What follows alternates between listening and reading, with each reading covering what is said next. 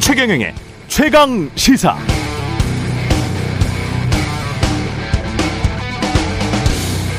네, 단기 유동성 공급에 나섰다라는 말의 의미는 이런 겁니다. 돈 좀 있는 곳에서 돈이 급한 곳에 돈을 빌려줬다. 어제처럼 은행권 6조 지원의 채권 시장 안정세 이런 보도가 나오면 그렇게 이해하시면 됩니다. 돈 좀 있는 시중 은행에서 돈 급한 새마을 금고에게 돈을 빌려줬구나. 그런데 시중은행과 새마을 금고는 일심동체가 아니죠. 다른 금융기관들입니다. 회사가 다릅니다. 주주가 다 다르죠. 그러니까 잠시 빌려준 거고 급한 불 끄라고 급한 불 끄는 동안 새마을금고는 돈을 잘 벌어야겠죠. 빌린 돈 갚기 위해서. 그렇게 되기 위해선 경기가 좀 좋아져야 되는데 당장 그럴 것 같지는 않습니다. 올 상반기에만 중소건설사 248곳이 폐업했다. 12년 만에 최고치다. 이런 보도가 어제 나왔었고 7월 상순 수출도 감소해서 다시 무역 적자다라는 소식도 이어지고 있습니다. 정부도 이미 올해 경제 성장률 1.4%로 낮춰 잡았죠. 한 해 1.4%의 경제 성장률이 얼마나 낮은 수치냐?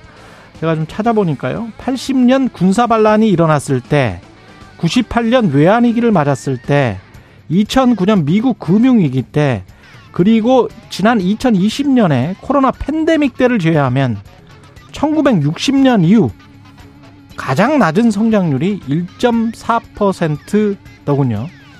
정부가 대통령 업적 운운하며 자화자찬하는 보도 자료나 내고 있을 때가 아닙니다.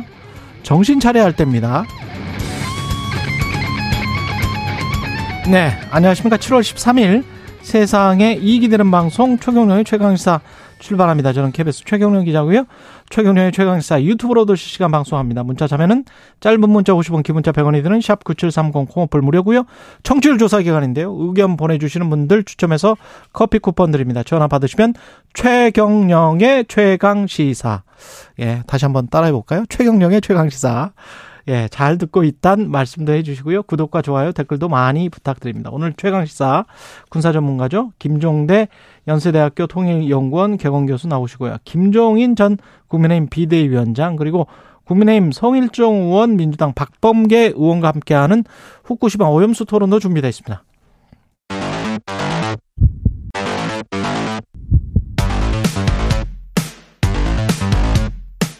오늘 아침 가장 뜨거운 뉴스 뉴스 unboxing 자 뉴스 unboxing 시작하겠습니다. 민동기 기자 김민하 평론가 나와 있습니다. 안녕하십니까? 안녕하십니까? 예 오늘도 비가 옵니까? 오늘부터 장맛비가 다시 쏟아질 것으로 다시? 보입니다. 예. 예. 서울을 비롯한 수도권에는 이틀간 최대 250mm의 폭우가 또 예상이 되고 있는데요. 어, 최근 들어서 이제 좁은 지역에 굉장히 집중호우가 많이 쏟아졌잖아요. 예. 이제 그런 게 아니라 기상청이 예보한 걸 보면 이번에는 정체 전선이 동서로 길게 형성이 되고요. 남북으로 이게 폭이 좁다고 합니다. 그래서 굉장히 느린 속도로 남북을 오르내리면서 이제 이, 이 정체 전선이 형성이 되기 때문에 왔다 갔다 하면서 남부 그렇습니다. 중부 지방 그러니까 폭우가 장시간 이어지는 전형적인 장맛비가 될 것이다. 이렇게 어. 좀 예상을 하고 있습니다. 그래서 오늘부터 이틀간 예상되는 강수량은 수도권은 최대 250mm, 강원 내륙과 충청 북부에는 최대 200mm에 달할 것으로 예보가 되고 있고요. 그 밖의 지역에서도 50에서 100mm의 비가 내릴 전망입니다. 아, 특히 중부지방에서는 돌풍과 벼락을 동반을 해서 시간당 30에서 80mm의 강한 비가 내릴 것으로 일단 예상이 되고 있는데요. 아무래도 이제 기상청 예보를 좀 주시를 하셔야 될 것 같고요. 또 최근에 비가 좀 자주 내려가지고 많은 지역에 지반이 좀 약해진 상태이기 그렇죠. 때문에 적은 비가 내리더라도 안전사고가 발생할 수 있는 그런 상황입니다. 특히 뭐 하천 계곡 여기 굉장히 조심하셔야 되고 음. 농작물에 대한 관리도 필요한데 특히 공사장, 비탈면, 옹벽, 축대 붕괴, 토사 유출에 대한 대비도 필요합니다. 그렇네요. 근데 가장 좀 우려가 되는 거는 지난해 침수 피해를 겪었거나 침수가 예상되는 지역 주민들 있지 않습니까? 음. 여기 아직 복구가 완전히 안 된 경우가 많거든요. 특히 반지하 주택에 사시는 분들이 굉장히 피해를 많이 입었는데 예. 물론 일부 지자체가 이제 물막이판을 설치를 해가지고 대책 마련을 하고는 있습니다만 여전히 완벽하게 대비가 되지 않았다라는 그런 지적이 나오고 있습니다. 지금 물막이판 말씀하셨지만 언론 보도를 보면 그 물막이판도 지금 말씀하셨듯이 일부 지자체 그리고 그게 제대로 이제 안 된 이제 사례들이 많이 보도가 됐습니다. 그 철저하게 대비를 했어야 되는데 혹시라도 이제 좀, 어, 피해가 없도록 좀 이 보도나 이런 것에 귀를 기울여셔야 될 것 같고, 그 다음에 이제 도심 지역의 경우에 이제 특히 서울의 경우에 반지하 문제를 많이 얘기를 하지만 예를 들면은 이제 남부지방이라든가 농촌 지역의 경우에는 또 이 지금 이제 논이나 밭을 또 둘러보러 나갔다가 그렇죠. 뭐 사고를 당하거나 뭐 그렇죠. 이런 일들도 음. 있고 해서 예. 각별히 조심하시는 것이 좋고 만약에 집이 이렇게 뭐 산사태라든가 이런 위험이 있지 않은 지역에 있다면은 되도록이면 이제 집 밖으로 안 나오는 것이 좋다. 이런 말씀 드리겠습니다. 예, 사고공님, 저요 어제 전화 받았어요. 당연히 최경영 최강 시사 듣고 있다고 말했습니다. 아, 감사드립니다. 지금 이렇게 전화를 주신 분들이, 문자를 주신 분들이 세 분인데 전화 받았다고. 그렇죠? 제가 지금 카운트를 다 하고 있습니다. 예. 1,500명 중에서 세 분. 일단 이, 주, 이 문자를 주신 분들만 세 분이기 때문에 계속 그 숫자는 늘어나겠죠. 예, 기대가 됩니다. 김성수님, 최경영의 최강시사 잘 듣고 있습니다. 어제 있었던 시사 문제를 일목요연하게 정리하는데 최고의 프로그램입니다. 오늘도 좋은 소식 부탁드립니다. 예, 윤석열, 예, 말씀하십시오. 아니요, 지금까지 살면서 이런 전화를 한 번도 못 받아봐가지고. 그러니까요. 전화 받으시는 분들은 참 신기합니다. 그렇죠. 우리 같은 관계자는 또 알아서 전화를 안 하나? 예. 윤석열 대통령이 기시다 일본 총리에게 오염수 관련해서 세 가지 요구사항을 전달했습니다. 일단 일본의 방류 계획이 국제 안전 기준에 부합한다는 IAEA 발표를 존중한다는 입장을 밝혔고요. 아, 아예 입장은 존중한다. 네. 그러면서 방류 과정 모니터링 정보의 실시간 공유, 한국 전문가 참여, 문제 발생 시 즉각적 방류 중단과 통보를 요청을 했습니다. 이 방류는 기정 사실화한 거네요. 사실상 좀 방류를 사실화했다라는 그런 게 대부분의 언론들의 평가고요. 아, 그러면서 일단 윤 대통령은 오- 오염수 방류와 관련해서 국민의 건강과 안전을 최우선적인 요소로 고려해야 한다 이렇게 얘기를 했고 IAEA 보고서를 존중한다는 정부 입장을 사실상 정상 차원에서 못을 박은 것으로 언론들이 해석을 하고 있는데요. 다만 좀 우려가 되는 거는 오염수 방류 계획의 수정이라든가 연기 등을 좀 제한을 해야 되지 않느냐라는 그런 요구가 있지 그러니까요. 않았습니까? 예. 근데 언론 보도를 종합을 해보니까 이 제안은 이루어지지 않은 것으로 일단 보입니다.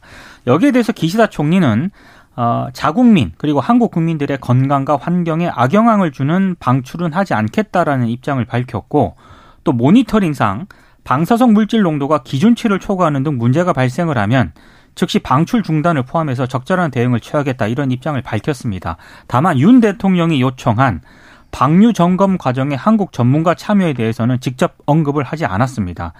아, 일단 언론들은 일본 입장에서 오염수 방류를 위해서 가장 큰 설득 대상이었던 한국이 정상회담을 통해 방류를 사실상 승인을 했기 때문에 일본의 방류 계획에 힘을 실어주는 결과다라고는 평가를 내리고 있습니다. 그러니까 이게 사실 만나서 두 정상이 만나서 얘기를 한다고 하면 지금 같은 상황에 이게 결론밖에 없는 거예요, 사실. 그러니까 막뭐 윤석열 대통령이 예를 들면 지금까지 어떤 이 정부와 여당의 흐름을 봤을 때 기시다 우미오 총리 면전에서 이 방류하지 마시오 이렇게 얘기할 리가 만무했던 것이고 그리고 그렇게 얘기를 할 것 같았으면 일본이 이 얘기 안 꺼내죠. 일본이 와가지고 얘기를 하자고 하지도 않았을 것 같고 그렇다고 해서 예를 들면 윤석열 대통령이 이 내심 예를 들면 후쿠시마 오염수 방류에 문제가 없다고 생각한다고 해서 아 방류하셔야죠.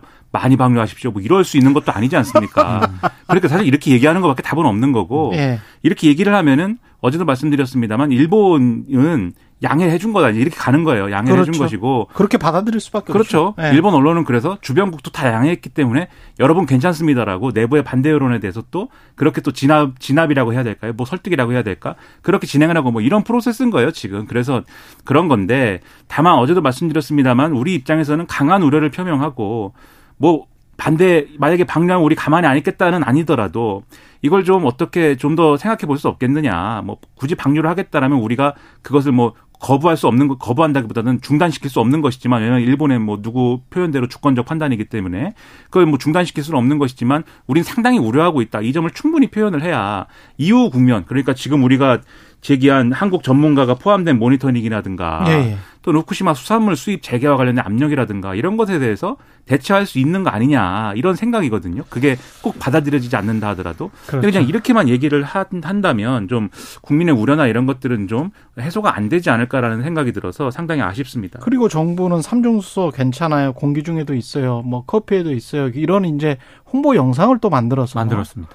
만들어서 그걸 또 뿌렸다며요. 네. 예. 그러니까 유튜브에 이제 광고로 들어가는 영상인데 하고 있어요. 이게 광고예요. 그 네. 일종의 그렇죠. 캠페인. 그렇죠. 근데 그 캠페인을 뭐 일본 정부가 했다 그러면 예.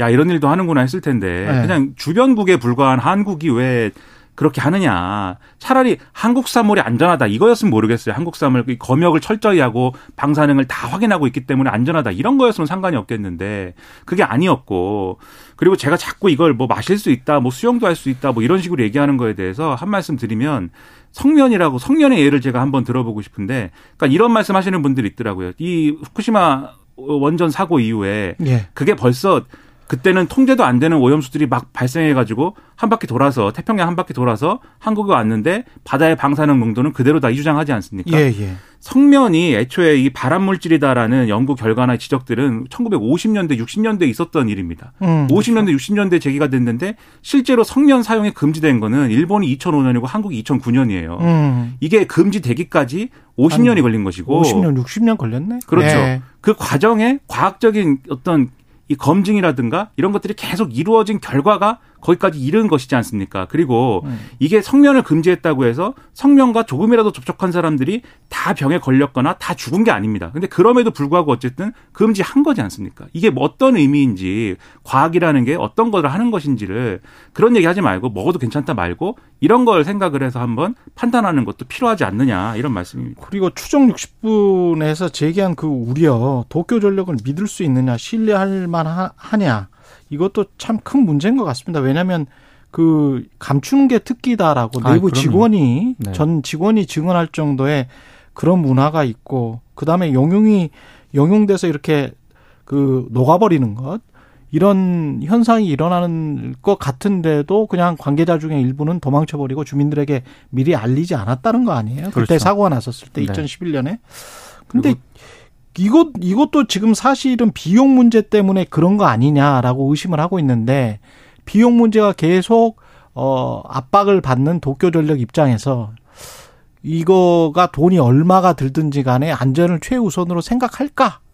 그리고 과거에 전력이 있는데 그리고 그 다음 수수는 음. 정부는 일단 계속 아니라는 입장을 밝히고는 있습니다만 예. 일본이 지금 EU를 상대로 후쿠시마산 농수산물 수입 철폐 이걸 강력하게 요구를 하고 있지 않습니까? 예. 근데 만약에 윤 대통령이 IAEA 이 결과 보고서를 존중을 한다라는 입장을 표명을 했기 때문에 예. 오염수 방류를 사실상 찬성하는 입장이지 않습니까? 예. 근데 만약에 수산물 수입 규제를 좀 풀어달라. 그 IAEA 보고서를 존중을 한다고 했으니까 우리 논리가 이렇게 없지. 요구를 했을 때 예. 우리가 이거 반대할 만한 논리적 근거가 없거든요. 지금. 그게 이제 조금만 말씀드리면 제가 마지막으로 말씀드리면 첫 번째로 도쿄 전력 믿을 수 없다에 대해서는 이미 그 일본 사람들도 상당히 공감하는 거예요. 지금 말씀하신 프로그램 이 추정 60분 얘기도 있지만 오죽하면 2011년에 그 사고가 나서 냉각수 냉각 기능이 중지됐기 때문에 해수를 부어야 된다 이 음. 주장이 있었는데 그럼 원전을 못 쓰게 되기 때문에 도쿄전력이 그거를 그것 때문에 주저해 가지고 오죽하면 당시에 일본 민주당 정권의 총리가 음. 아예 도쿄전력에 찾아가 가지고 거기다가 상황실을 만들어 버린 예가 있습니다. 예. 총리 말도 안 듣는 집단이에요, 거기가. 음. 그때는. 예. 그런 우려가 있다라는 걸 첫 번째로 말씀드리고 두 번째 후쿠시마 수산물 수입과 관련돼서 우리 정부의 주장은 뭐냐면 후쿠시마 수산물 수입을 우리가 금지하는 것은 후쿠시마 오염수를 방류하든지 말든지 간에 거기는 핵, 이 핵발전소 사고가 난 해역이기 때문에 그것이 핵발전소 사고가 일어난 해역임에도 불구하고 여기가 안전하다라는 입증 책임은 일본에 있는 것이다라는 지금 논리입니다. 그래서 그 논리가 있기 때문에 후쿠시마 오염수 방류와는 관계가 없다라고 지금 주장을 하는 건데 반면 일본은 후쿠시마 오염수 방류 얘기만 하면 바로 바로 뒤이어서 바로 후쿠시마 수산물. 예. 수입 재개를 얘기를 하거든요. 예. 그러니 이 부분에서 그럼 만약에 다시 한번 쟁점이 되면은 이 IAEA 보고서 문제라든가 이런 것들이 우리한테 불리하지 않겠느냐라는 우려가 존재하는 것이다. 이 말씀 그 드리겠습니다. 나라 장관들이 이미 말하고 있는 내용입니다. 예. 북한은 어제 ICBM 화성 18형을 시험 발사했습니다. 합참에 따르면 평양 일대에서 동해상 일본 오쿠리시리섬 방향으로 ICBM 한 발을 발사를 했다라고 하는데요.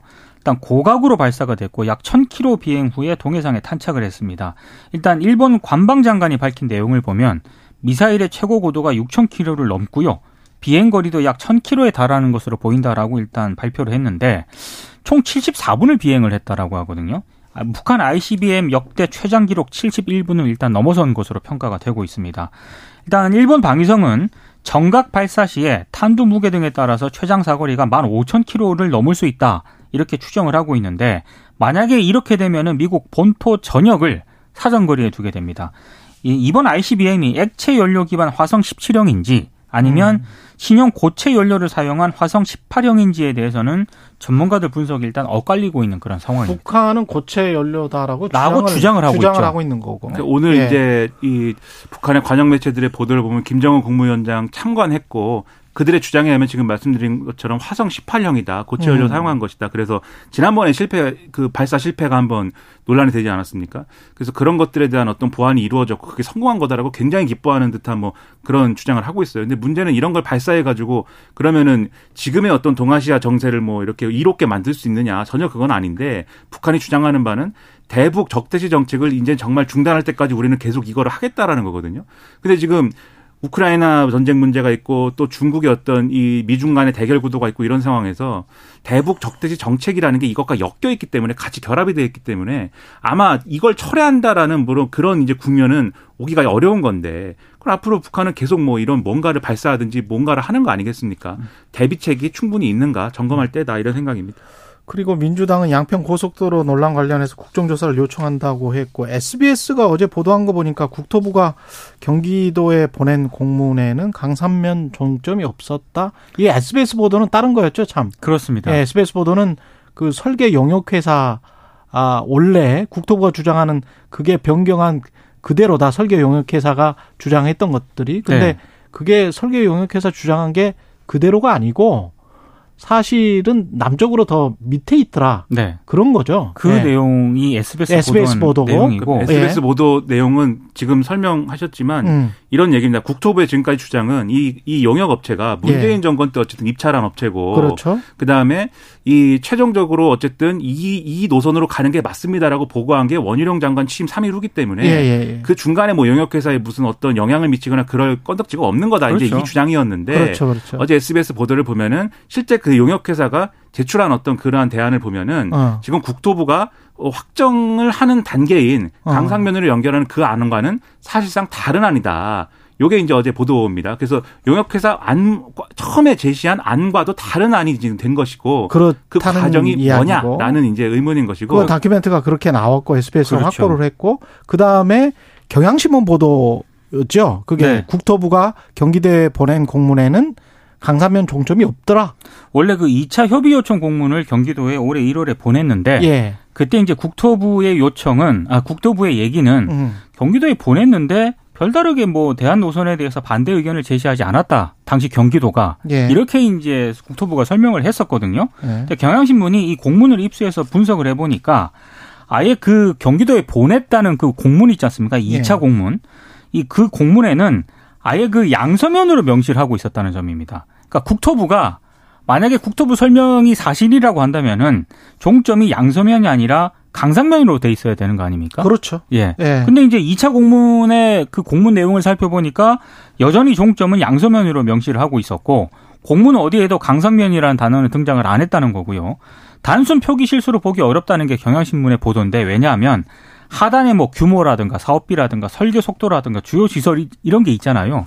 이게 강서면이 아니라 다 양서면을 종점으로 분석 자료를 이렇게 명시를 하고 있다는 점입니다. 이게 무슨 얘기냐면 네. 서울 양평 고속도로니까 경기도가 이해 관계자일 것 같지 않습니까? 그렇죠. 그런데 처음에 이제 국토부가 1차 협의를 할 때 경기도는 안 부르고 음. 하남시, 양평군 그리고 이제 지금 이제 서울시까지 서울시. 불러서 협의를 한 겁니다. 예. 이 지자체장들은 다 국민의힘 소속이죠. 아. 경기도지사는 민주당 소속이지 않습니까? 그렇죠. 그래서 그렇게 협의를 한 거에 대해서 이 김동연 경기도지사가 왜 그렇죠. 왜 경기도를 배제했느냐 음. 이렇게 얘기를 하는 건데 국토부 얘기는 이게 1차 협의 때 양서면을 종점으로 하나를 논의했는데 도로에 관할을 따져보면 경기도 관할 도로가 없다. 그렇기 때문에 음. 양서면을 종점으로 하는 안을 논의할 때는 부를 이유가 없었고 2차 협의를 할 때는 우리가 확실하게 강상면을 종점으로 하는 안을 보냈는 그 안에 대해서 협의 요청을 보냈고 그때는 경기도가 왔는데 왜냐하면 그 안에 따르면 경기도 관할 도로가 있다. 그래서 불렀고 불러가지고 얘기를 들었는데 경기도가 별 얘기가 없더라. 이제 그래서 경기도도 동의했다 봤다 이거거든요. 예. 근데 지금 말씀하신 경향신문 보도는 2차 공문도 양서면을 종점으로 하는 것으로 돼 있고 단지 뒤에 있는 지도가 지도가 지금 강상면을 이제 종점으로 하는 대안으로 돼 있어서 이게 그냥 얼핏 보면은 아 또 양서면을 갖고 얘기는 하는 거구나라는 점을 경기도가 착각을 해가지고 착각하게 만들어가지고 그것을 동의하게 만든 거 아니냐 뭐 이런 거예요. 다만 국토부는 원래 그렇게 한다 이런 지금 얘기를 하고 있는데 원래 그렇게 하는 건지 또 따져봐야 됩니다. 왜냐하면 어제 김동현 경기도지사가 한 얘기 중에 이 얘기가 있어요. 원래 이게 예타 통과하고서도 고속도로 시정점이 바뀐 사례가 여러 가가 있다라고 국토부가 주장하지 않았습니까? 예. 김동현 지사가 얘기하길 경기도의 사례를 살펴보니 그런 경우는 극히 일부 노선이 변경된 것인데 지금 서울 양평 고속도로의 경우에는 전체 노선의 55%가 지금 변경된 안이다. 규모가 너무 크다. 그렇죠. 그럼 이거는 네. 다른 안인 것이고 그러면 이건 예비 타당성 조사를 다시 다시 해야 다시? 해야 되는 아닌지 그걸 따져봐야 된다. 이렇게도 얘기를 했습니다. 음. 이것도 다 사실관계 확인을 해봐야 된다는 거죠. 예, 뉴스 박싱 민동기 기자 김민아 평론가였습니다. 고맙습니다. 고맙습니다. 고맙습니다. KBS 일라디오 최근의 최강 시사 듣고 계신 지금 시각 7시 40분입니다. 오늘 하루 이슈의 중심. 당신의 아침을 책임지는 직격 인터뷰. 여러분은 지금 KBS 일라디오 최경영의 최강 시사와 함께하고 계십니다. 네, 윤석열 대통령이 나토 정상회의 참석 중인 가운데 어제 북한은 동해상으로 탄도미사일을 발사했습니다. 자세한 내용 군사 전문가 김종대 연세대학교 통일연구원 개공교수 함께합니다. 안녕하십니까? 안녕하십니까. 예. 그 우리가 나토 회원국은 아니니까 뭐 파트너국 이란으로 간 거죠? 예, 예. 이게 이제 초청국가입니다. 예. 예, 그래서 아시아 태평양의 4개국 초청, AP 음. 국가라 그래요. AP 파트너. 예. 해가지고 4개국인데 이거는 아시아 퍼시픽. 예. 예. 그 한국, 일본, 호주, 뉴질랜드입니다. 아, 그렇군요. 원래 아. 인도가 중요한 국가인데 안 가죠. 아, 그러네요. 예, 그러니까 항상 생각해보니까. 우리가 인도 태평양 전략할 때 함정이 이거예요. 인도가 빠졌네. 비동맹 전략 아직도 유지하고 아직도 있어요. 유지하고 있죠. 예. 그래서 예. 4개국 하면 쿼드, 그 인도를 생각하기 쉬운데 인도 아닙니다. 아, 그러네. 뉴질랜드가 들어갔어요. 그랬네요. 예, 그렇게 해서 예. 4개국이 이제 초청을 받아 갔고 예. 거기서 4개국 회의를 따로 했습니다. 따로 예, 이제 창관도 나토 정상회의 창관도 했지만 따로 음. 또 모여서 성명도 발표하고 거기서 윤 대통령이 개막 연설을 한 것이고요. 그 개방 연설에서 좀 주목할 만한 게 있었습니다. 아, 저 사실은 예. 왜 언론이 이 얘기가 별로 보도가 안 되는 것 같아서 예. 저는 참 그러는데 예. 대통령 발언에서 상당히 이번에 의미 있는 대목이 나왔어요. 예. 나토와 협력한 집단 안보 체제로 가야 된다. 이건 동아시아 4개국 얘기거든요. 나토와 협력하는 집단 안보 체제. 집단 안보 체제, 4개국 집단 안보 체제를 제안한 건데 우리가 음. 집단 안보라고 했을 때는 전 세계 나토만 지금 해당이 됩니다. 그렇죠. 예. 예, 공동으로 한 국가가 침략받으면 전체가 대응하는. 그걸 2차 세계 대전 때문에 예, 그렇습니다. 예, 이거는 저기 유엔에서도 음. 어, 이렇게 집단 안보라는 말을 쓰기가 힘든데 예. 사실 유엔의 정신도 집단 안보거든요. 예. 그런데 이런 말을 했다는 것은 동아시아의 나토화를 의미하는 거거든요. 음. 그러니까 여기서 집단 안보를 하자는 것은 무슨 뜻입니까? 그 조건은 첫째 공동의 적이 있어야 돼요. 예. 그 공동의 적이 누구냐? 한국, 호주, 일본, 뉴질랜드. 예. 당연히 중국이거든요.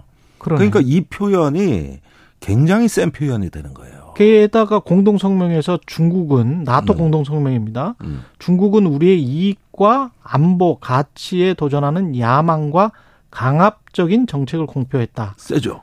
이렇게 이제 중국을 네. 비난했단 말이죠. 그 작년에 중국을 구조적 도전이라 그랬거든요. 음. 어, 그 연장선인데 여기서 우리는 전혀 다른 유럽의 두 얼굴을 보고 있어요. 예. 지금 EU는 중국하고 친해지려 그래요. 경제적으로는 경제적으로는 예, 그 폰덴 네. 라이엔 네. 유럽연합 집행위원장이 탈중국 아니다.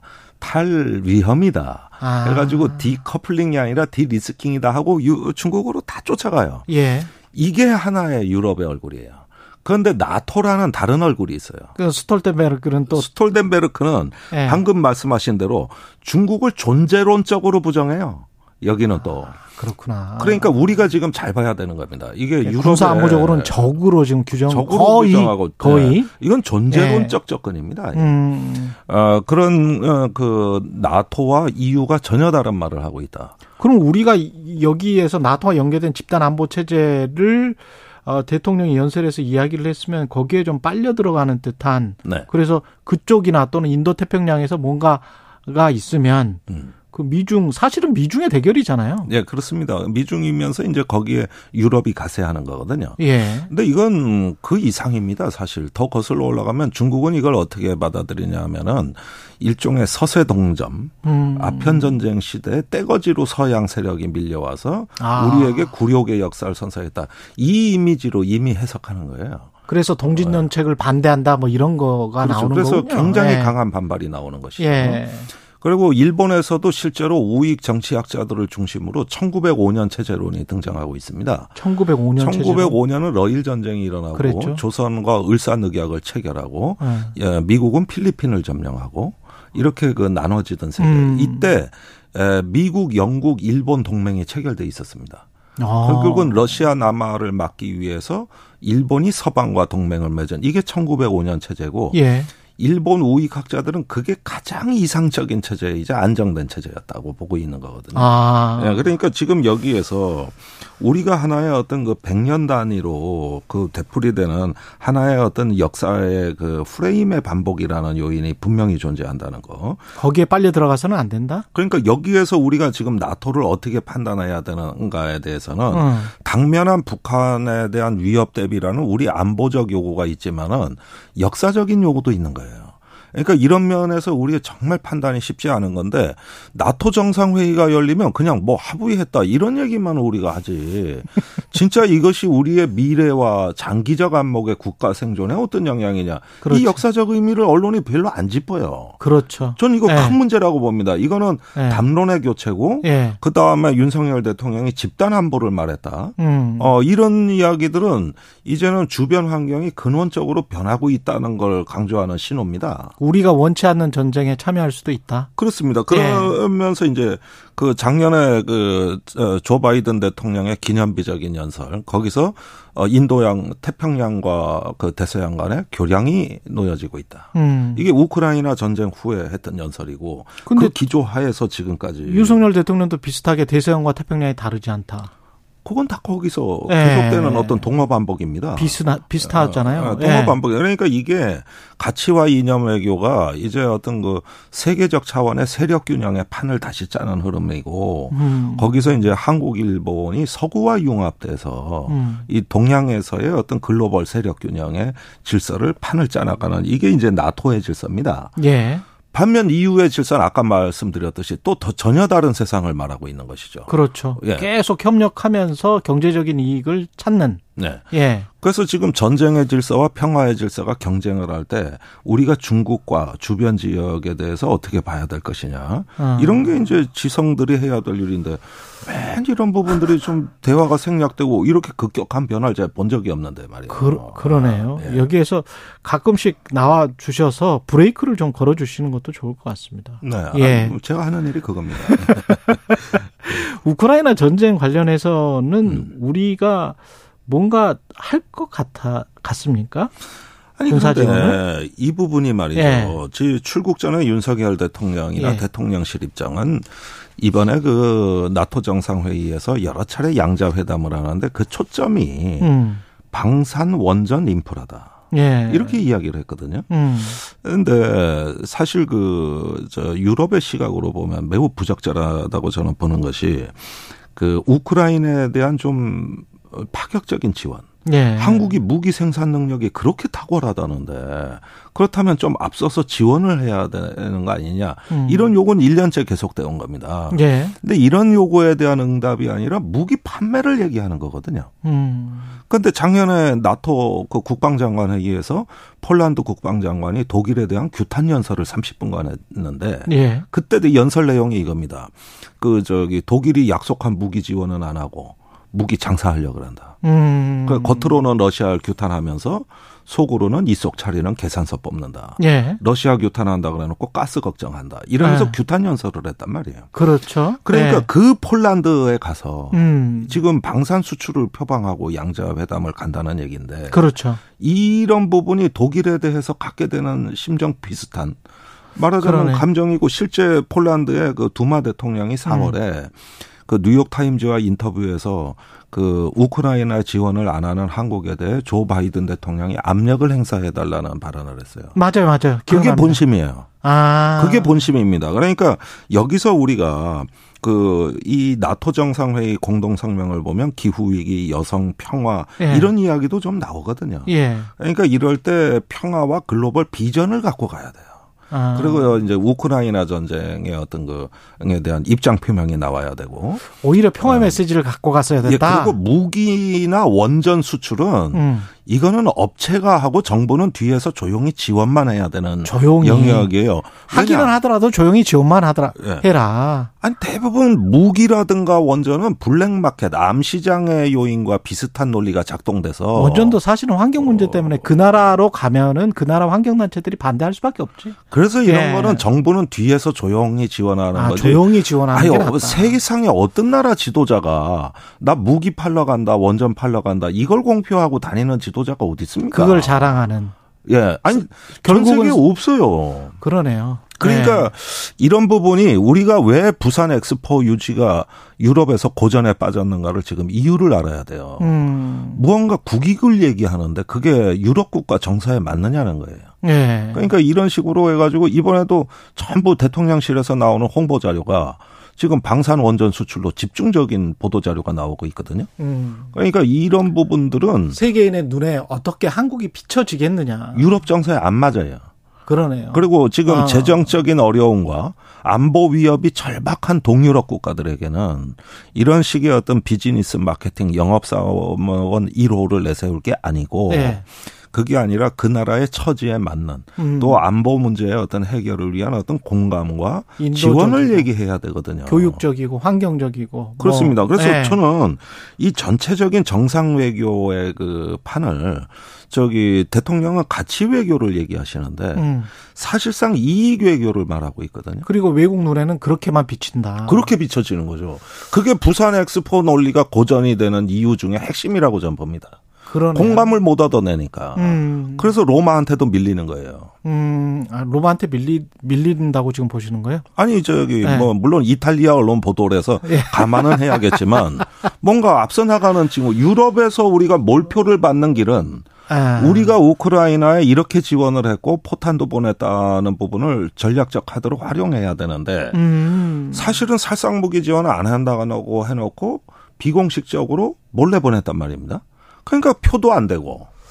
어, 이런 그러네. 부분들이 저는 정상 외교와 왜 하는 건가. 그리고 이왕 가치 외교를 표방했으면 어. 기후 변화, 노동 존중, 여성 평화 얘기를 꼭 해야 돼요. 가치 외교를 표방했으면 유럽, 유럽의 눈에 맞춰서 좀 해라. 예. 그래서 나토 정상회의 아. 공동 성명하고 어 올해 있었던 G7 공동 성명에도 예. 제일 많이 나온 게 기후 위기입니다. 가장 많은 분량을 할애한 게. 어, 근데 우리는 항상 이 얘기를 그러네. 빼놓고 하거든요. 그러네요. 그러니까 그러네. 가치 체계가 신호가 안 맞아요. 개가 아빠를 들면은 놀자는 거고 고양이가 아빠를 들면 공격하겠다는 그 뜻이에요. 코드가 맞아야 맞아요. 이게 예. 실제로 영국 되는 이카노미스트에서도 한국의 탄소 중립 정책에 관해서 최근 호를 보시면 음. 비판을 하는 내용이 있습니다. 이래 가지고는 탄소 중립 못할 것 같은데 어떻게 할런지 모르겠다는 그런 내용들이 담긴 게 있는데 그런 유럽의 시각적으로 보면 좀 이상하게 보일 수 있겠네. 좀 그렇습니다. 기묘하게. 근데 아유 일본밖에 안 남았네요. ICBM은 왜 쐈어요? 이 북한은 뭐 영락 없는 인정 투쟁이다. 인정 투쟁이다. 예. 나 인정받고 싶어. 나 아직 예, 있어. 나 새로운 미사일 쐈어. 아. 화성 18형이야. 우리가 18형 맞나? 17형 아니야? 이러니까 바로 보도자료 내자. 아 화성 18형이다. 바로 화성 18형이 맞다. 고체 연료 맞다. 인정 투쟁이다. 이거 네. 세계 최고의 ICBM이다. 네. 아, 이러는 거죠. 그거 맞는 거예요? 근데 그들의 주장은? 아니 그런데 네. 이번에 보니까 6,000km 고도에 1,000km를 날아가는 고각 발사를 했으니까 그랬더라고요. 어, 이 정도는 뭐 이제 예사로 하는 걸 보면은 아. 어느 정도는 신뢰성은 있다고 보여집니다. 그러니까 추진체 연료는 좀 그럴듯하다. 그렇습니다. 예. 어, 추진청 고체 연료인데 아, 예. 그 예. 부분은 좀 들여다봐야 그거는 들여, 들여다봐야 예. 되지만 예. 하여간 화력은 그렇듯하다. 뭐 이런 말씀이신 것 같습니다. 예, 예. 여기까지 말씀 듣겠습니다. 김종대 연세대학교 통일연구원 개건 교수였습니다. 고맙습니다. 감사합니다.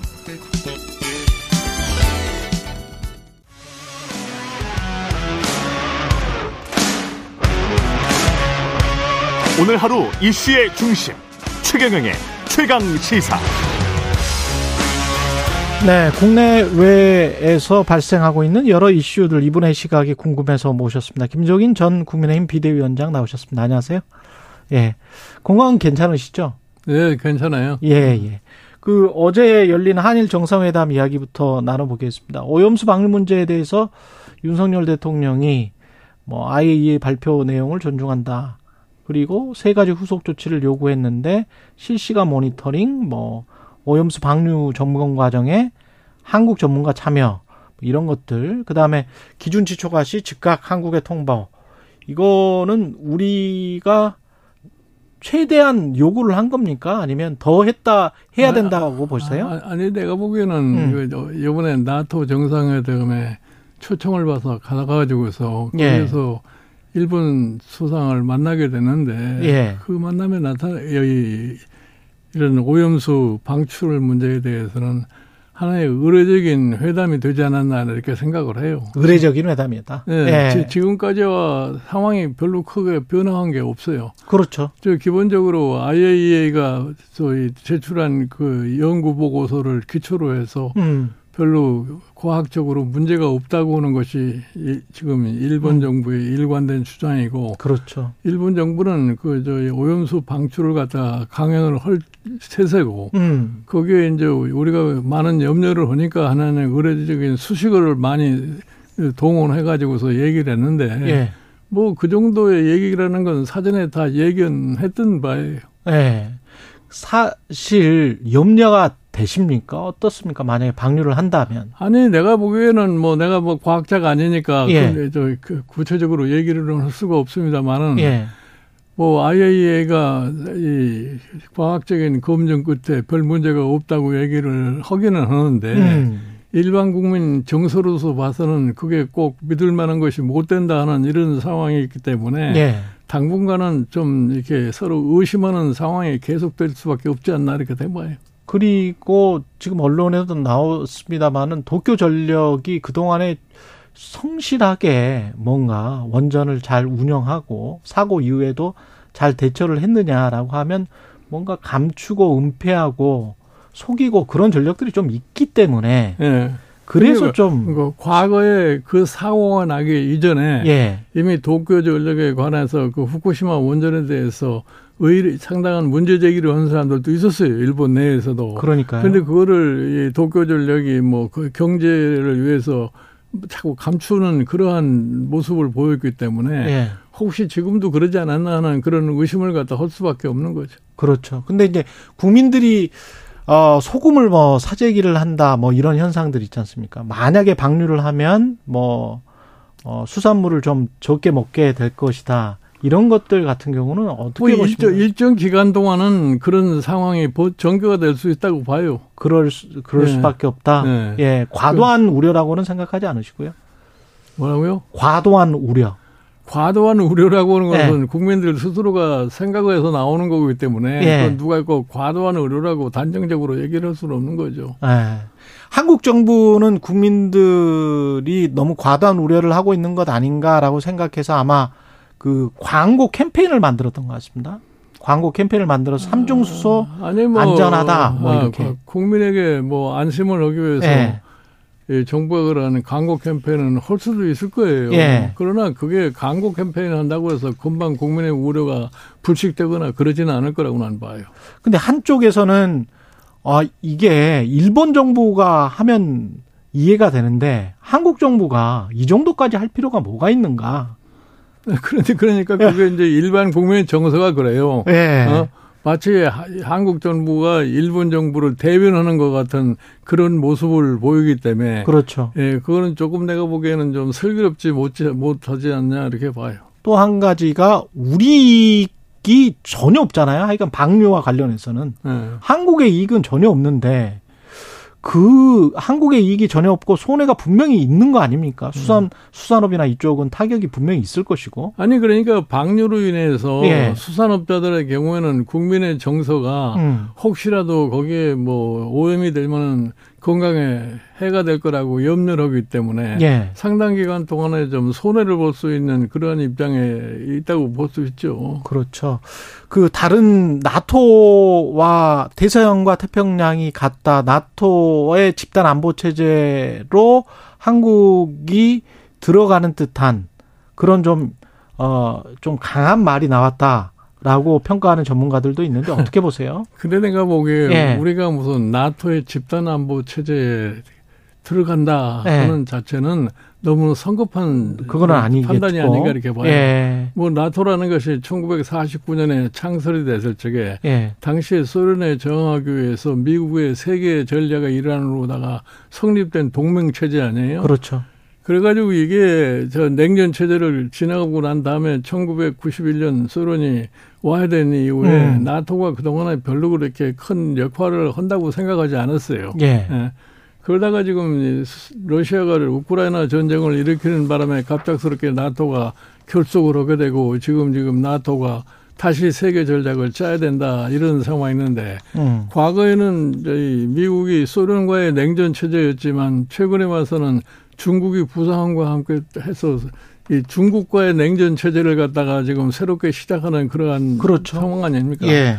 그러니까 중국이 이 태평양에 있는 나라이기 때문에 음. 태평양에 있는 소위 미국의 동맹국들, 한국, 일본, 뉴질랜드, 호주. 호주 네. 이세 나, 네 나라를 갖다가 지금 나토 정상회의에 이 옵서버 자격으로 참석을 해서 예. 이번에 가서 우리 대통령도 발언을 하는 그러한 음. 계기를 마련하게 되는데 그 자체를 가지고서 우리가 나토에 직접적으로 거기에 참여를 할 거라고 잔정적으로 얘기하기는 어려울 거예요. 예. 제가 보기에는 이번에 우크라이나 사태가 이 전쟁이 빨리 종식되지 않으면은 나토 내에서도 상당한 문제가 만약에 발생할 거라고 생각을 해요. 네. 지금 우크라이나 전쟁으로 인해 가지고 지금 구라파의 경제가 상당히 어려운 상황에 그렇죠. 처하게 됐고 예. 최근에 와서 독일이나 폴란드 같은 데서 이 극우 세력이 상당히 이 강력하게 지금 등장을 하고 있는 모습을 보이고 있어요. 음. 이제 그랬을 거고에는 구라파의 정치 환경 자체가 변경이 될 거라고 생각하기 때문에 예. 제가 보기에는 이 우크라이나 전쟁이 그렇게 오랫동안 끌어지지는 않을 거라고 생각을 해요. 아. 그러면 이제 우크라이나 전쟁이 뭐 휴전을 하든지 어떤 형태로든지 종결이 됐을 적에는 결국은 나토도 새롭게 좀 정립을 갖다 해야 되고 그때 사실은 에, 뭐 태평양 국가들이 그거에 대해서 어떠한 역할을 할 것인가는 그때가 와야지 알 거라고 생각을 해요. 그 제닛 앨런 장관도 가고 블링컨도 가고 뭐 이런 것들이 예. 사실은 처음에는 뭐 미국이 중국 때리기를 조 바이든 대통령 취임에 막, 하, 막 하는 것 같았지만 지금 뭔가 기조가 변하고 있는 있다는 생각은 안 했습니다. 뭐 나- 내가 보기에는 예. 경, 경제 문제에 관해서 세계 경제를 정상으로 회복을 하려고 것 같다면은 예, 중국 경제를 도외시하고는 거는 불가능합니다. 그렇죠. 지금 예. 현재 중국 경제가 세계 경제에 차지하는 포션이 한 18% 이상 그런 상황에 있어요. 예. 이렇게 큰 소위 세계 경제의 몫을 차지하고 있는 나라를 제외를 해가지고서는 세계 경제가 정상적으로 회복되기가 어렵다고 생각해요. 이것을 지금 이번에 미국의 재무장관 옐린이 가서 얘기한 것처럼 음. 예를 들어 중국과의 decoupling을 할것 같으면 이게 하나의 재앙이다. 커다란 재앙이 될 거다. 예. 이런 얘기하는 것이 딱 바른 얘기예요. 음. 그러니까 예를 들어서 뭐 반도체나 이런 부분에 대해서 중국에 대한 수출을 갖다가 억제하는 조치는 유지할지 모르지만 기타 다른 상품의 경우에 있어서는 정상화를 할 수밖에 없는 것이 지금 현실 문제라고 난 생각을 해요. 그러면 우리의 기존의 스탠스가 중국과의 외교적인 마찰이 조금 좀 있고 그랬었는데 이게 뭔가 되돌린다거나 기존의 관계가 좀 더 개선된다거나 이런 거에 과거의 발언들이 좀 방해 물이 되지 않을까 그런 우려가 좀 있긴 아니, 하거든요. 그러니까 우리는 사실은 네. 미국과의 한미 동맹이라는 것은 우리 대한민국의 생존을 위해서 이거는 음. 필요 필요 불가한 이런 상황이기 때문에 예. 우리가 미국과의 한미 동맹을 강화하고 미국과의 안보 체제를 갖다가 확실히 하지만 어. 지정학적으로 봤을 적에 우리가 분단국으로서 중국 문제라고 하는 것을 그렇게 배관시해서 할 수는 없어요. 어. 그러니까 보다 더 소위 정교한 외교를 갖다가 전개할 필요가 있다고 생각을 해요. 예. 저는 이 문제에 있어서 우리가 한번 참조할 것이 뭐냐면은 과거의 서독 정부라는 것이 나토의 미국과 강력한 동맹을 형성을 하면서도 자기네들의 그 동독 분단국이라고 보는 생각을 해서 소련과의 관계를 갖다 정상적으로 유지하면서 아. 결국은 통일까지 이루었던 그러한 것을 우리가 참 남의 나라의 경험이지만 한번 배워볼 필요가 있다고 그 생각합니다. 고르바초프가 들어오니까 그 네. 기회를 딱 잡아가지고 네. 근데 그 정도의 관계 유지는 해야 된다. 뭐 당연한 거죠. 윤석열 대통령이 그, 그 중국과의 측면에서는 잘하고 있는 겁니까? 어떻게 보세요? 지금? 현재까지는 중국과의 관계는 별로 뭐 하는 게 없어요. 하는 게 없다? 네.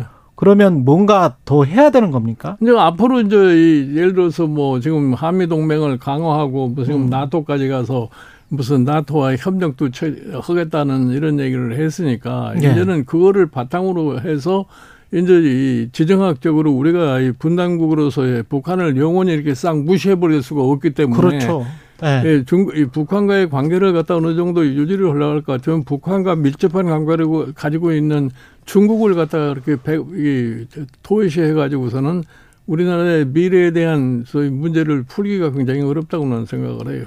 그 지금 말씀하신 것처럼 북한을 무시할 수는 없고 우리 헌법에도 한반도와 부속 영토 그래서 우리가 이제 뭐 탈북민들도 우리 민족이니까 비자 없이 받아주는 거 아닙니까 사실은 예, 예. 다른 나라 국민이라고 생각하지 않고 그런데 이제 김영호 교수 같은 경우에 통일부 장관으로 온다고 하는데 이분은 김정은 정권 타도 북한 체제 파괴 뭐 국방부나 뭐 국정원이면 상관이 없을 것 같은데 통일부 장관 후보자로 적합한가요?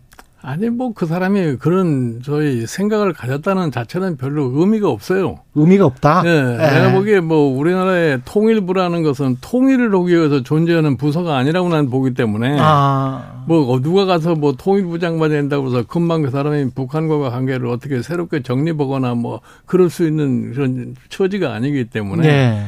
그 사람 개인적인 사고방식 자체가 그렇게 통일 문제에 관해서 큰 음. 영향을 미칠 거라고 생각하지 않아요. 그럼 정부 근데 그 전에 권영세 통일부 장관도 사실 첫 일성이 통일 정책이나 남북 관계, 남북 관계 대화와 관련해서는 어, 전 정부와 이어달리기를 해야 된다 이런 말을 했거든요.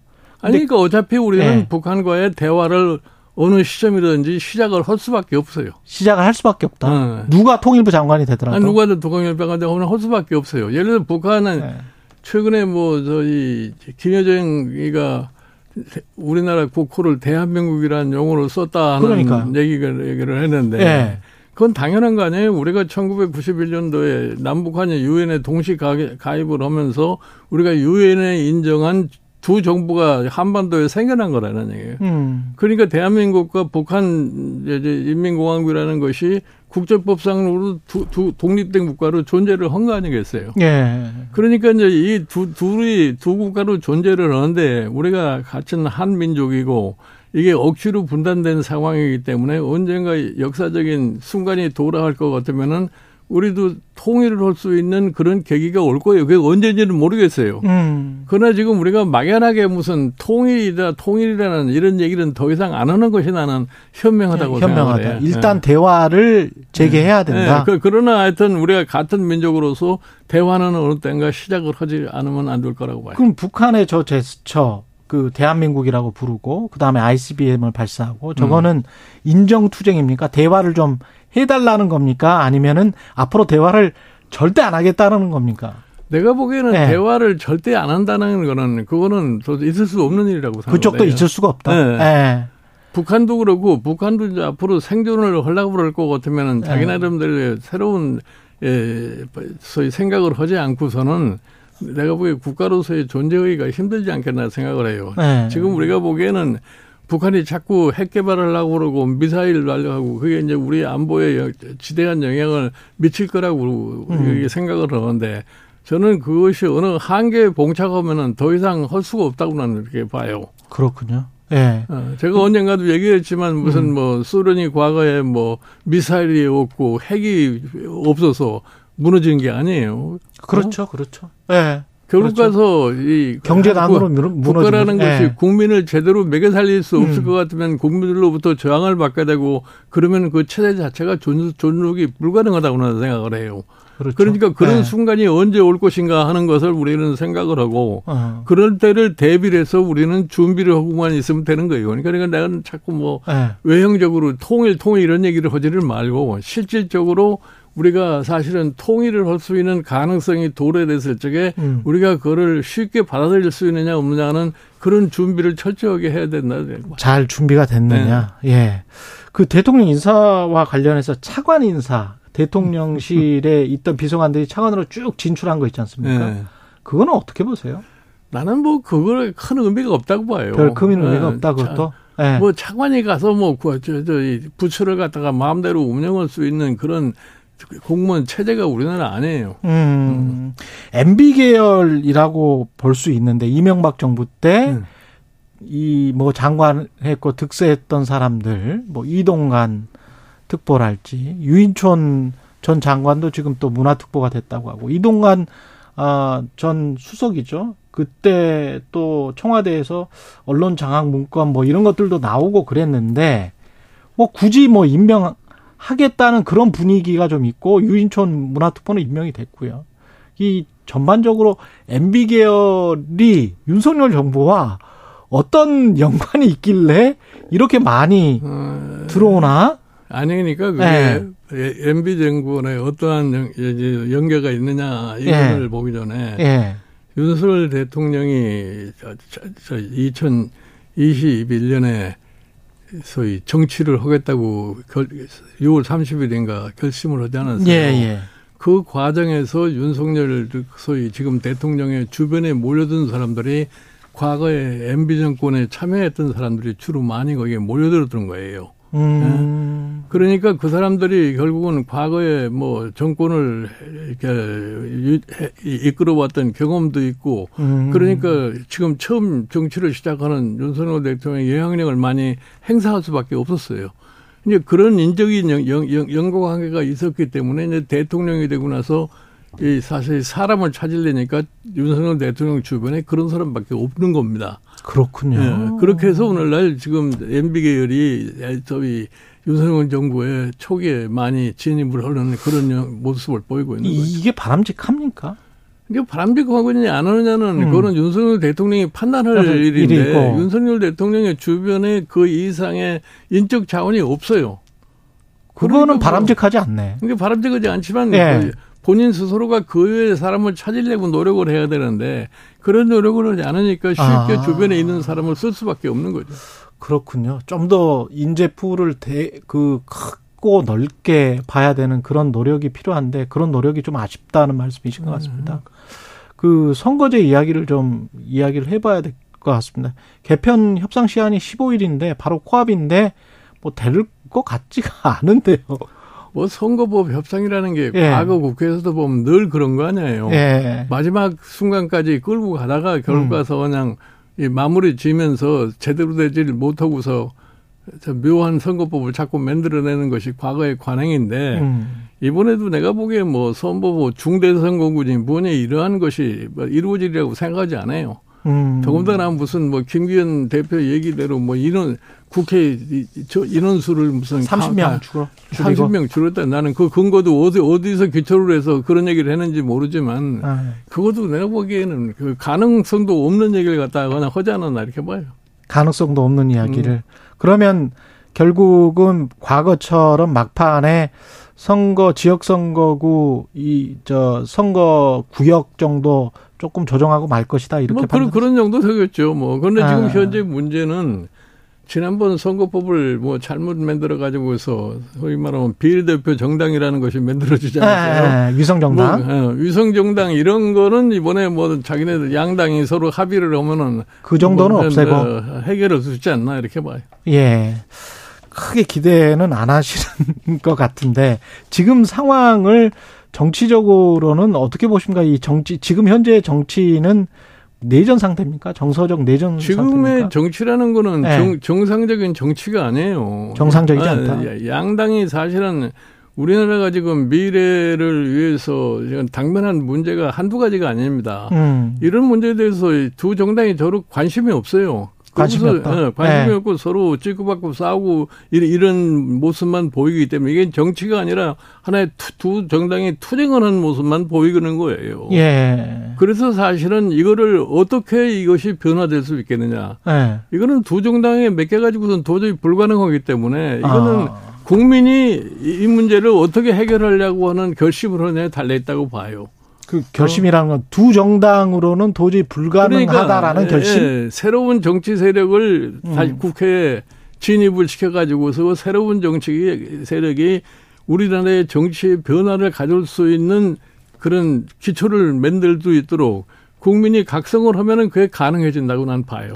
근데 새로운 정치 세력이라는 게 또 기존의 정당에서 있었던 분들이 공천 떨어져 가지고 만드는 경우가 그러니까 많았지 않습니까? 기존에 있는 네. 정당에서 공천에 떨어진 사람들이 오면은 그런 새로운 정치 세력이라고 볼 수가 없어요. 그건 안 되고. 예. 예. 그러니까 완전히 좀 새- 새롭게 내- 우리는 이 나라의 앞으로 미래를 위해서 정치를 어떻게 하겠다 하는 이거를 구체적으로 국민에게 제시하고 국민이 그걸 받아들일 것 같으면은 성공을 할 수 있고 그렇지 않으면 안 되고 음. 그, 그것이 안 된다고 할 것 같으면 대한민국 정치는 미래가 당분간 미래가 난 보이지 않는다고 생각을 해요.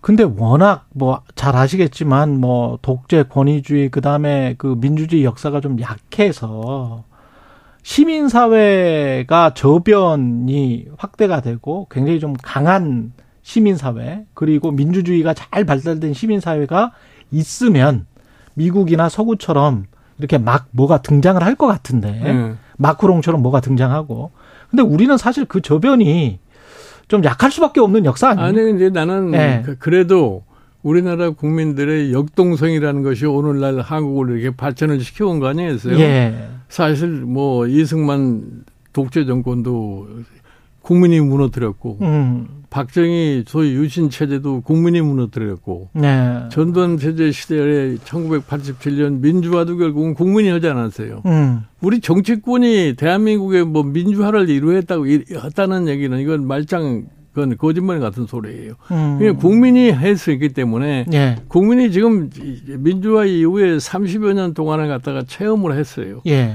지금 당장에 우리, 우리나라의 아주 가장 시급한 사태가 뭐냐면은 인구가 줄어들고 출산율이 지금 형편없는 이런 상황이었어요. 예. 이, 이렇게 이것을 방치하고 갔을 적에 나라가 과연 존속을 할 수 있겠느냐.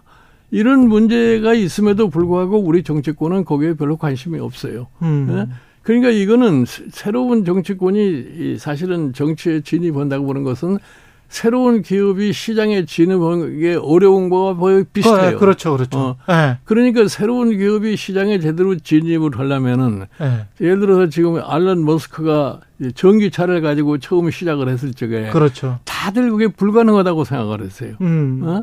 특히 자동차 만드는 인간들은 전부 다 저게 뭐 아무것도 안 될 거라고 생각하는데 결국은 지금은 다 그 사람을 따라가게 돼 있는 거 아니에요. 그렇죠. 그러니까 사실은 새로운 정치 세력을 만드는 사람들이 음. 국민에게 어필할 수 있는 것이 무엇인가를 제대로 알고서 새로운 정치 세력을 규합을 하면은 음. 국민이 굉장히 호응할 거라고 봐요. 그 한국 정치에 일론 머스크가 금태섭이나 양양자나 뭐 누가 보입니까 지금? 내가 보기에는 네. 지금 뭐 두 사람이 뭐 새로운 정당을 맺는다고 그러는데 예. 내가 그래서 이 저희 우리 김태섭 의원한테도 음. 계속 강조하는 게 그거예요. 무슨 사람도 중요하지만 음. 중요한 게 뭐냐면 당신네들이 우리나라에 지금 현재 당면하고 있는 실질적인 문제, 문제가 뭐라고 하는 것을 국민에게 어필을 해란 말이야. 예. 국민이 미래에 대한 두려움을 갖지 않으면 절대로 새로운 정치 세력이 등장할 수가 없단 말이에요. 음. 그 사실은 마크론이 등장하는 불란서 예. 정치에서도 과거에 드골이 만들어놓은 불란서의 근대화 과정 이후에 그 후에 집권한 이 집권 세- 세력들이 하등의 불란서에 더 이상의 발전을 가져오지 못한 거예요. 음. 그 점을 지적을 해가지고 자기는 어떻게 하겠다고 하는 걸 내세웠기 때문에 마크론이 아무런 정치적인 기반도 없던 사람이 성공할 수 있는 그러한 예를 남긴 거예요. 국민의힘이나 민주당은 절대 고쳐서 못 씁니까? 내가 보기에 두 정당은 지금 하는 행위를 놓고 봤을 적에 예. 전혀 내가 보기에는 고쳐서 못 예, 씁니까? 예, 예, 스스로 변화할 수 있는 그런 능력은 나는 없다고 봐요. 만약에 외부에서 충격 바뀌 오면 또는 뭐 민주당은 혁신위를 한다고 하니까 아니 그러니까 뭐, 새로운 네. 정치 세력이 국회에 가서 일정한 의석을 차지하게 되면은 네. 그러면은 그 두 당이 어느 정도 변화를 하려고 하는 모습을 보일지도 몰라요. 아 어. 잃어봐야 예. 잃어봐야 안다. 그렇지. 그래서 그래서 새로운 정치 세력이 나는 필요하다고 얘기를 하는 겁니다. 그렇군요. 이 구조적으로 민주당이나 국민의힘이 그 혁신을 하지 못하는 이유는 뭔가 그립감이 장악력이 강해서 아, 그렇습니까? 그 사람들이 기득권에 기득권의 사로잡혀서 어. 그렇습니까? 알겠습니다. 추미애 조국 전 신당 이야기도 나오던데. 글쎄요, 나는 그 사람들이 뭐 신당을 한다고 그러다 그, 그, 그 신당이 될 것 같지도 않았던데. 아, 그거 뭐 한다고 해도 잘 안 될것 예. 같다. 예. 그 양평 고속도로 백지화선은 너무 그 정치나 행정에 관련해서 많은 경험이 있으시기 때문에 이게 핵심 그 논란의 핵심은 뭐라고 보십니까? 내가. 보기에는 나는 거는 원희룡 고- 공교부 장관께서 예. 너무나 성급한 판단을 하지 않았나 이렇게 얘기를 해요. 성급했다. 어. 예. 그거 다 이미 다 계획이 돼서 추진될 상황을 갖다가 갑작스럽게 뭐 제대로 된 설명도 안 하고서 백지화를 시켜버렸기 때문에 예. 그것이 안에 지금 정치적인 문제로 이게 그렇죠. 부각이 된 거예요. 예. 그 아니 변경안이 정말 합리적이고 대안이 된다고 하면 거기에 설사 김건희 여사 일가에 땅이 있다고 하더라도 그거 설명을 제대로 해줘야지. 설명을 해야 어. 예. 우리 이렇게 이렇게 해서 어, 왜, 왜 예. 이렇게 됐다는 걸 설명을 해야지. 음. 그, 그것에서 문제가 조금 발생하니까 그냥 갑작스럽게 그걸 백지화 한다고 그러니까 오히려 이게 정치 문제가 되는 걸로. 근데 원희룡 장관이나 뭐 집권 여당 쪽에서는 그런 이야기를 합니다. 민주당이 너무 그 흑색 선전을 하니까 아, 뭐 가짜 뉴스를 퍼뜨리니까 아, 흑제 선전을 하더라도 그거를 합리적으로 반론을 제기하면 될 거 아니에요. 그게 집권 여당과 정부의 역할이다. 그렇죠. 그러니까 정부의 여당이라는 게 이게 대화로 이렇게 합리적으로 뭐를 할 생각을 하지 않고 야당이 공격하면 거기에 따라서 같이 공격을 하는 그런 식의 정치를 하니까 지금 우리나라 정치가 풀리질 않는 겁니다. 음, 그럼 이 문제에 관해서는 원장관이 좀 책임을 져야 된다고 보세요? 그러니까 이제 자기가 문제를 일으켰으니까 그러니까. 스스로가 그걸 해결을 해내야지 뭐. 다시 뭐 백지화를 도- 되돌리든지. 근데 이제 그건 그거는 뭐이 권세부 장관 자기 자기 책임 안에서 뭐 어떻게 할지 두고 봐야지 뭐. 근데 그 집권 여당은 사과하지 않으면 뭐 재추진하지 않겠다. 그거는 그거는 불가능한 얘기를 또 하는 얘기예요. 그 사람들이 뭐 사과를? 하겠어요? 응. 예, 그 사람들은 사과하지 않을 것이다. 김동연 경기지사의 주장은 어떻게 보세요? 본인이 부총리라면 원장관 해임 건의를 하겠다. 글쎄요. 경제부총리가 할 역할. 예, 내- 내가 보니까 밖에 있는 사람이니까 쉽게 얘기할 수 있는 거지. 예. 실질적으로 내각에서 장관이 하는 얘기를 갖다가 무슨 부총리가 해임 건의를 할 수 있는 그런 것이 우리나라 정부 시스템에 맞지 시스템에. 않는 얘기. 그래도 사실 국무총리나 경제부총리는 좀 그렇다고 할지라도 국무총리 정도는 예. 뭔가 이런 일에 관해서는 말을 해줘야 되는 거 아니에요? 그래서 국무조정실이 있는 거고. 그 우리나라 국무총리라는 거는 예. 사실은 형식상으로는 굉장히 고난이 많은 것 같지만 예. 우리나라 국무총리라는 거는 아- 실질적으로 아무 힘이 없어요. 아무 힘이 없다. 예. 마지막으로 고쳐서 못 쓴다고 계속 말씀을 하셨지만 고쳐서 쓰기 위해서 민주당이나 국민의힘 어떻게 좀 해라 뭐 이런 말씀 나는 게뭐 있습니까? 내가 그 두 두 당을 다 경험을 해봐서 예, 알지만 그 당에 대- 두, 두 당에 대해서 내가 뭐 이렇게 했으면 좋겠다 하는 그런 공고를 허- 하고 싶은 생각이 없어요. 아, 아예 내가 하고 싶은 네, 생각이 없다. 내가 좀 지금 지금까지 말씀드린 것처럼 예. 국민이 이 두 당의 버릇을 가르치려면은 네. 어떻게 해야 되느냐. 정치에 대해서 너무나 불신하고 욕만 하지 말고 예. 새로운 정치 세력이 탄생할 수 있도록 국민들이 좀 이 각성을 갖다 하는 것이 가장 우리나라 정치를 바꿀 수 있는 현명한 방법이라고 생각해요. 알겠습니다. 지금까지 김종인 전 비대위원장이었습니다. 고맙습니다. 네.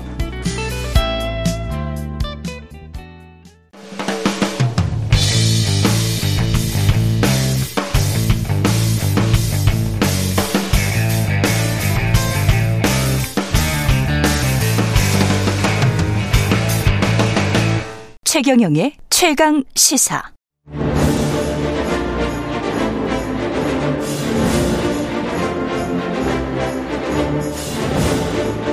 네, 매주 목요일은 토론이 있는 날입니다. 오늘 이 시간에는 방류가 임박한 것으로 보입니다. 후쿠시마 오염수 이야기 해보겠습니다.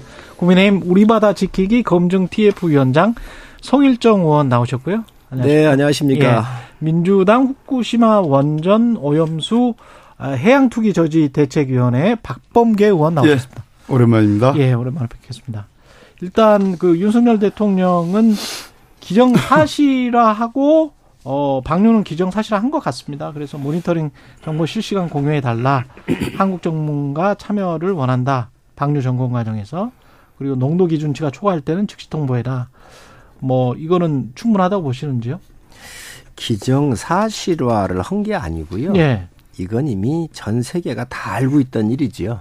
아. 어, 20년도 강경화 장관께서 10월 달에 국회에 나와서 답변하실 때 예.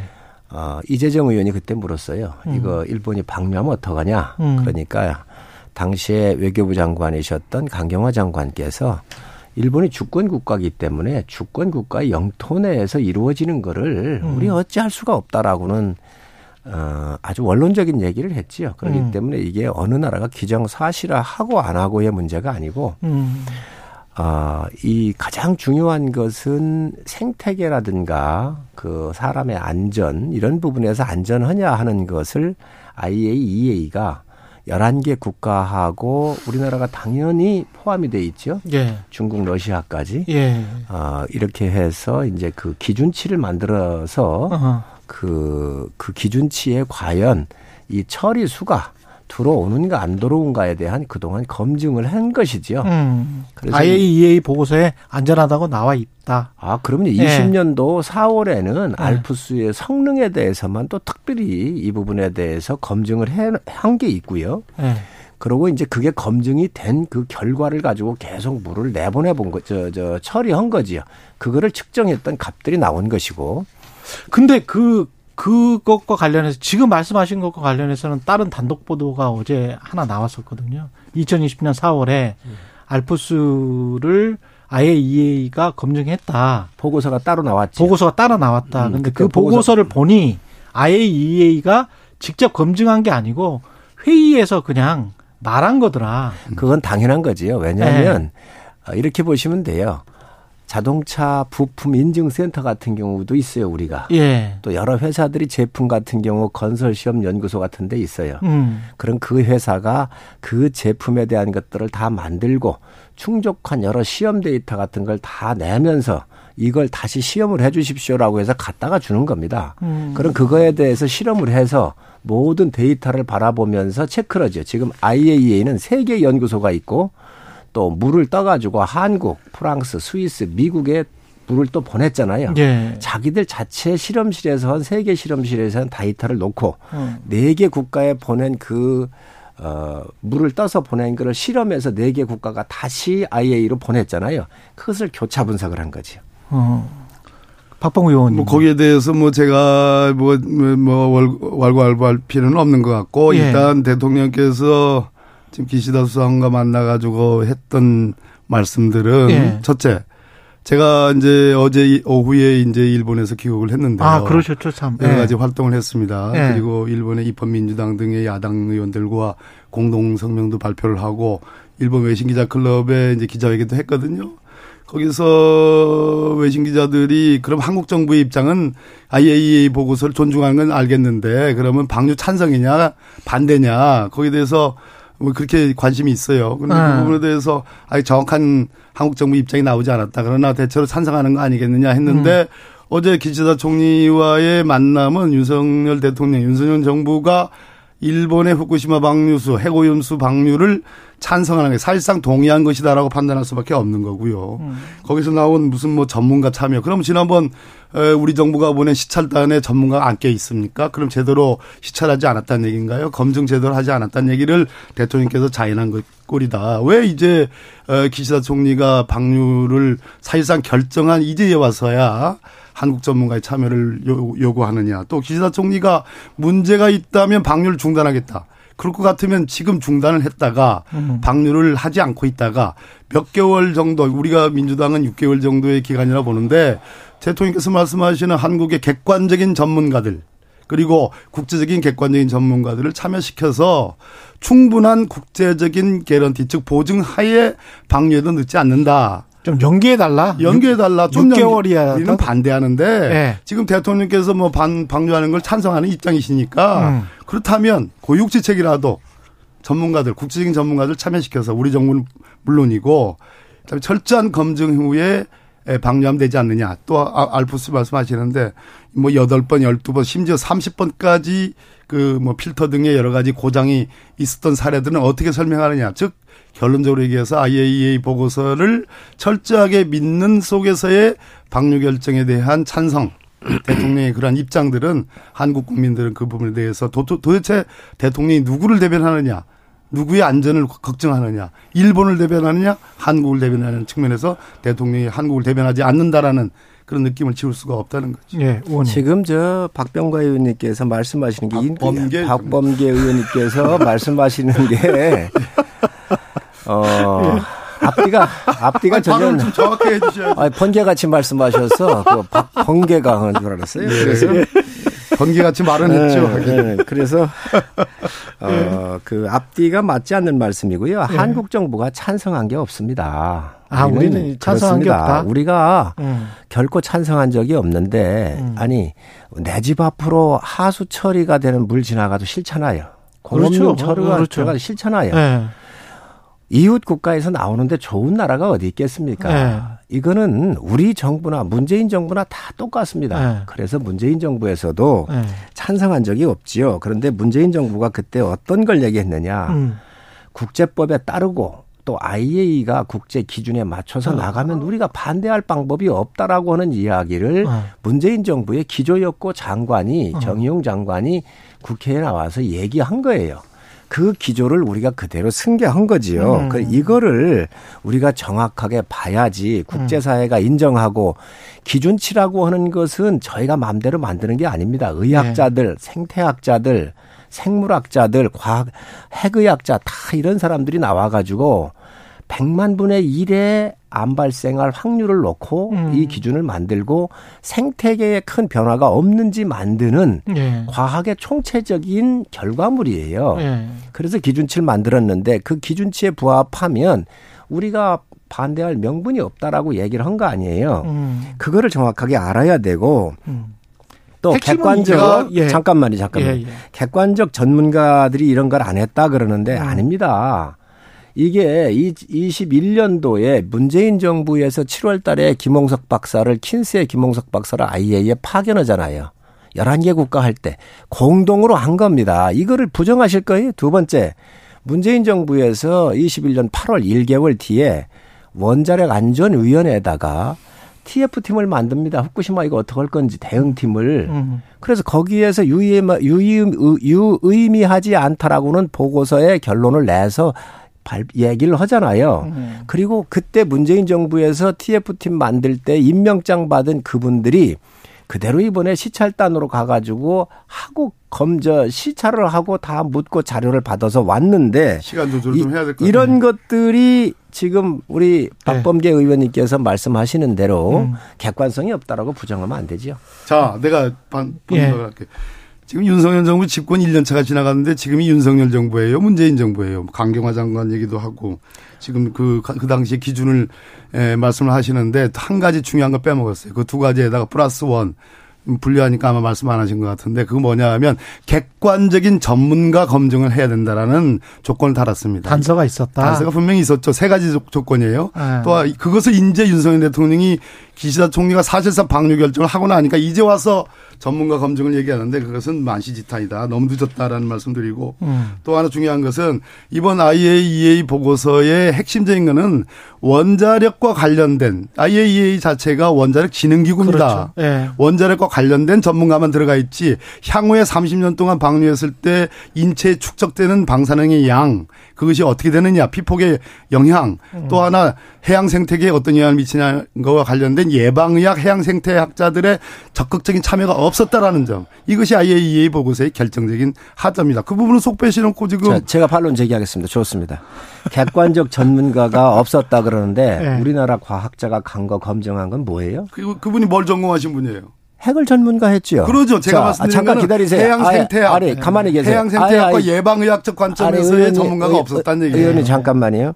그리고 이거를 IAEA가 하면 됐지 이 이상 어떤 기관이 해야 됩니까? 있습니까? 그건 말이 안 되는 얘기고요. 네. IAEA가 핵지능이라고 얘기를 하는데 규제기관입니다.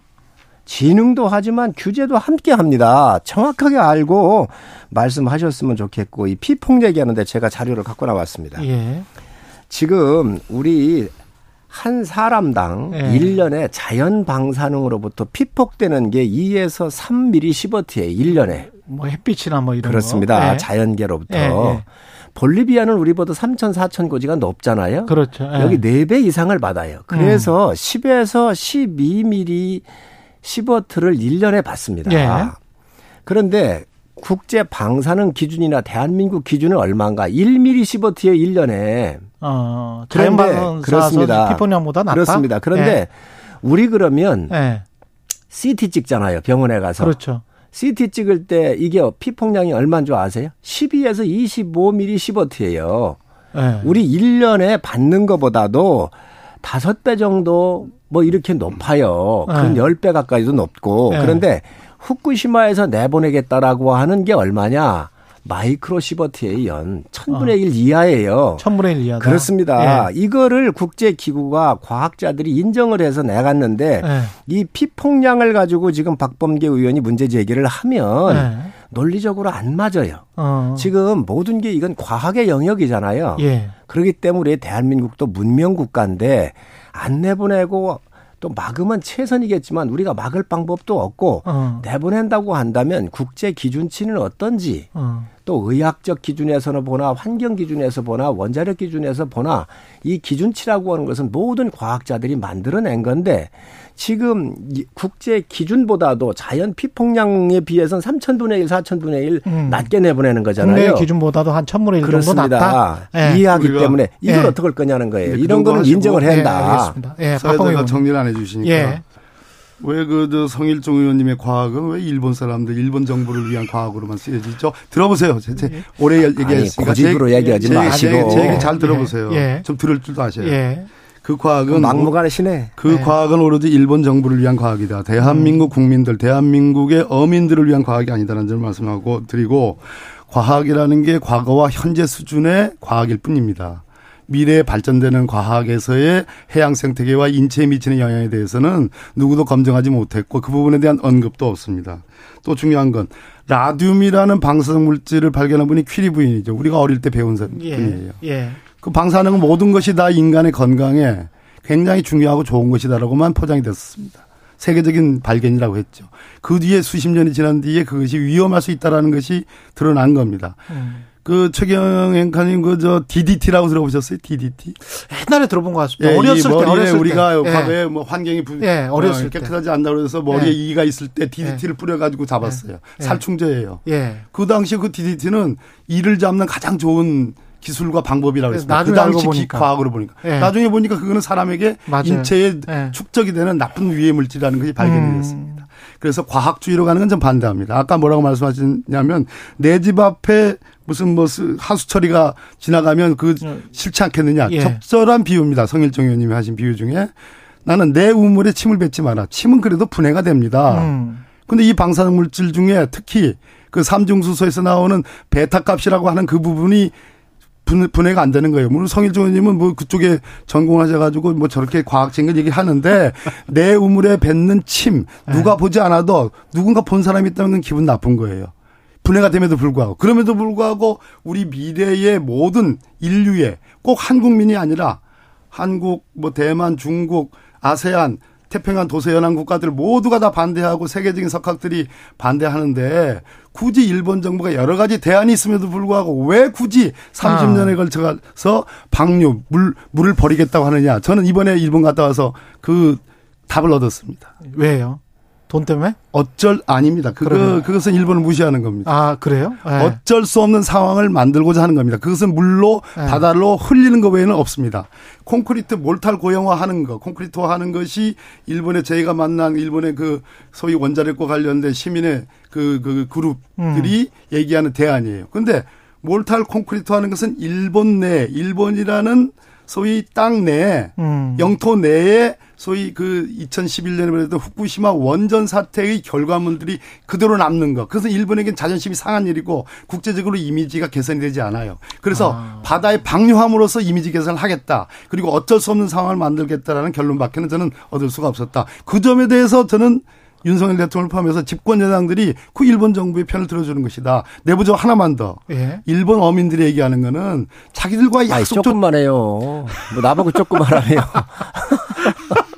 자기들과의 예. 약속조차도 문서로 확약한 약속, 즉 이해 관계인들의 동의 가 언더스탠딩 이해가 있지 않으면 절대로 방류하지 않겠다라는 약속조차도 못 지키는 정부를 세계인들이 어떻게 한국인들이 어떻게 믿겠느냐라는 제가 말씀을 좀 예. 드리겠습니다. 예. 우리 박 의원님 말씀 많이 하셨는데 예. 또 좋은 말씀 하셨습니다. 시간 보시면서 정확히 재수합시다.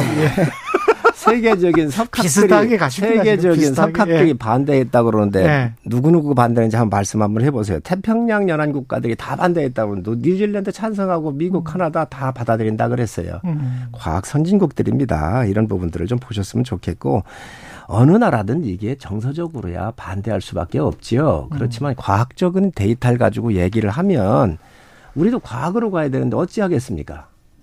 이런 부분들을 우리가 네. 봐야 되고 네. 또 지금 미래 그 대한민국 과학하고 일본 과학하고 어떻게 틀립니까, 장관님? 이따가 말씀 좀 해주세요. 그 다음에 미래에 일어날 일에 대해서 검증이 안 이루어졌 안 이루어졌다 이렇게 아까 말씀을 하셨어요. 근데 이게 있을 수 없는 얘기예요. 미래에 모르는 거를 지금 얘기하는 것은 미신이에요. 음. 지금 대한민국이 우주선을 쏘아 올리는 일곱 일곱 번째 나라고 다 과학이 과학으로 측정을 할 수 있는 지금 현재 단계에서는 가장 적절한 방법입니다. 미래에 30년 뒤에 40년 뒤에 일어나 무슨 일이 일어날지 모르겠다고 얘기를 하는데 그러면 비행기는 어떻게 탑니까? 1시간 뒤에 10시간 뒤에 무슨 일이 일어날지 모르고 자동차는 어떻게 탑니까? 그래서 말이 안 된다는 말씀이고 또 이 아까 그 몰탈 같은 거 해가지고 콘크리트 이렇게 얘기를 하시는데 한 다섯 가지 방법이 있어요. 예, 예. 방류방 해양 방류가 있고요. 음. 또 수증기 방법, 예. 방법이 있고 음. 또 탱크 보관에서부터 몰탈 같은 거 하는 방법이 있는데 탱크나 몰탈 같은 경우는 일, 인류가 예. 해본 적이 없어요. 해본 그래도 제일 많이 해본 거는 57분까지니까. 해양 방류입니다. 예. 그렇기 때문에 과학자들이 예. 이런 부분을 어, 의견을 들어서 결정을 한 것이지요. 제가 한 마디만 예. 더 붙일게요. 예. 어차피 오늘 최경영께서 이렇게 예. 하기 틀렸습니다. 제가 벼르고 나왔거든요. 왜 성일종 의원이 말씀하시는 네. 과학은 일본 정부에게 유리하게 작용하고 왜 한국 국민들에게 다소라도 조금이라도 그 안전에 대해서 한국 어민들의 도움이 되는 것은 왜 미신으로 취급합니까? 그럼 내놔보세요. 네, 방법을. 네, 내놔보세요. 네, 좀 들어보세요. 아니, 박봉계 의원께서 방법을 내놔봐요. 이 보고서에 기초해서 한국 정부가 그걸 뺏기다시피 한 음. 그것을 찬동하는 그러한 정부 발표가 있었고 대통령이 지금 나토에 가, 가셔가지고 지금 기시다 총리 만나가지고 사실상 승인하는 사실상 방류에 동조하는 그런 입장을 낸 거예요. 네.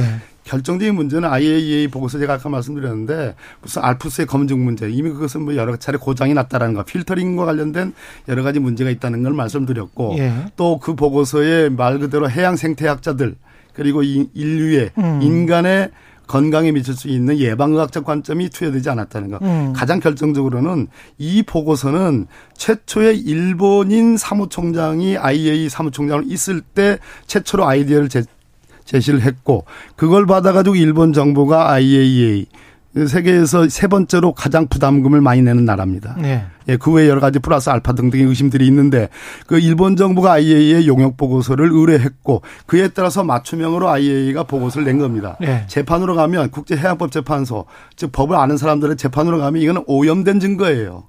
음. 무슨 얘기냐. 토지 보상에서 내 보상금이 적다고 얘기하는 당사자가 자기 마음대로 자기에게 유리한 감정기관을 지정해가지고 자기에게 유리한 최대치의 보상값을 내는 거와 똑같습니다. 예. 그건 재판부에서 수용할 수가 없어요. 아무리 많이 내도. 객관적이지 않다. 결론적으로 예. IA 보고서의 최, 가장 문제점, 저스피케이션, 음. 정당화의 정당성의 원칙을 어겼다. 이 부분에 대한 언급이 이익과 없다. 비용.